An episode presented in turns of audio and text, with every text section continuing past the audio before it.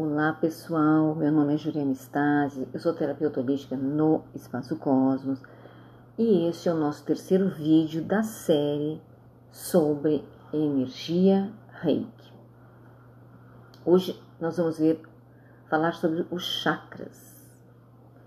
O conceito de chakras vem dos hindus e representa os nossos centros energéticos e também centros de consciência. Então, quando sentimos que temos os chakras desalinhados, não é só a nossa energia, mas também os diferentes aspectos da nossa consciência.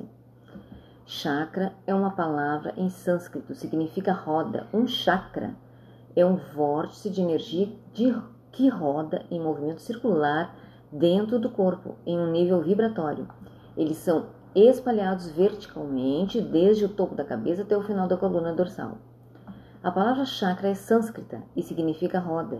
No Oriente, onde se conhece os chakras desde a antiguidade, dão-lhes nomes exóticos. No Ocidente, referimos-nos a eles pela numeração ordinal, primeiro, segundo, terceiro chakra, e pelo seu nome eh, de seu centro físico de localização no corpo humano. Chakras são centros energéticos redondos. No Oriente, os chakras são vistos como redemoinhos de energia, pequenos cones funis pequenos cones, funis, de energia giratória. São amplos, brilhantes e translúcidos e têm, no ser humano normal, um diâmetro de 5 a 10 centímetros, atingindo 20 centímetros de diâmetro nas pessoas espiritualmente desenvolvidas. O tamanho dos chakras depende do desenvolvimento espiritual e das vibrações que emitimos. Nas pessoas mais materialistas, de vibrações mais baixas ou primitivas, apresentam-se em cores mais escuras, opacas e com diâmetro reduzido.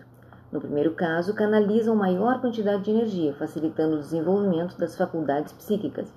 Cada chakra tem ressonância com uma cor que deriva da frequência de vibração do mesmo. Cada qual vibra com um som ou mantra que corresponde a uma nota musical e também se relaciona a um elemento natural: terra, água, fogo, ar e éter. Na representação oriental, cada chakra é visto como um número variável de pétalas, como se fossem flores, em função da complexidade de cada um. Os escritos antigos mencionam aproximadamente 88 mil chakras. Isso significa que no corpo humano não existe praticamente um único ponto que não seja sensível energeticamente. A maior parte deles desempenha papel secundário. Os chakras estabelecem-se nos canais energéticos, mais precisamente em intersecções, interseções dos fluxos energéticos conhecidos como meridianos. Os chakras trabalhados na, no método Reiki são principalmente sete e estão localizados da base da coluna ao topo da cabeça. Desses dois, desses dois são simples, tendo apenas um vórtice, quer dizer acesso, o primeiro e o sétimo. Os demais são duplos, apresentando vórtice anteriores e posteriores. A aura humana está ligada a esses sete principais chakras. Os chakras são responsáveis pelo fluxo energético no corpo humano. Tem como função, função principal absorver o prana, energia proveniente do sol, metabolizá-lo, alimentar a nossa aura e finalmente emitir energia ao exterior. Funcionam como veículos de energia ou regiões de conexão de energia que ligam o corpo físico ao sutil funcionam, funcionam como uma espécie de aparelho de captação e expulsão, cujos vórtices giratórios ficam em constante movimento. É pelos chakras que perdemos energia quando estamos em sofrimento físico e emocional, pois cada chakra é um ponto coletor de uma determinada área de conflito e desenvolvimento. Cada chakra tem sua função e significado e está ligado a determinados órgãos que desempenham funções específicas no plano emocional, psíquico e espiritual.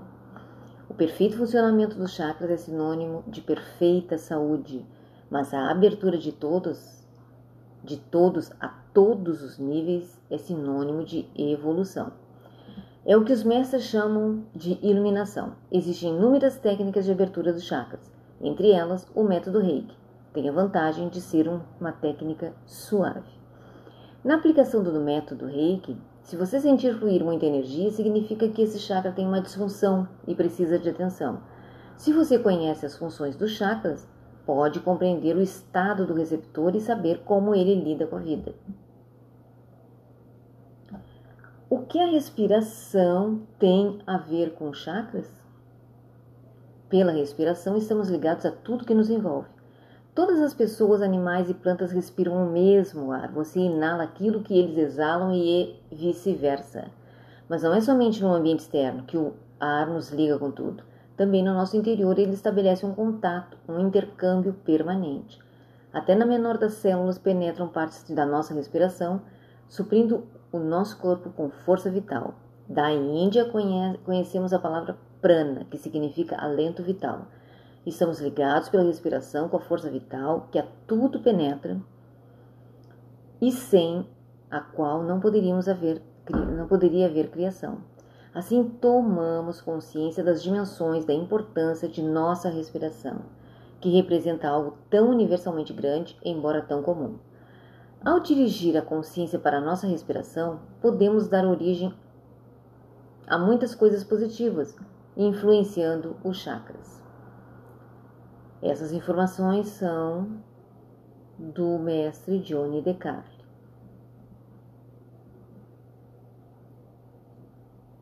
Ah, por exemplo, o eu sou. Ó, os centros mentais é o chakra coronário e, o, o, e os chakra centros mentais, o chakra coronário.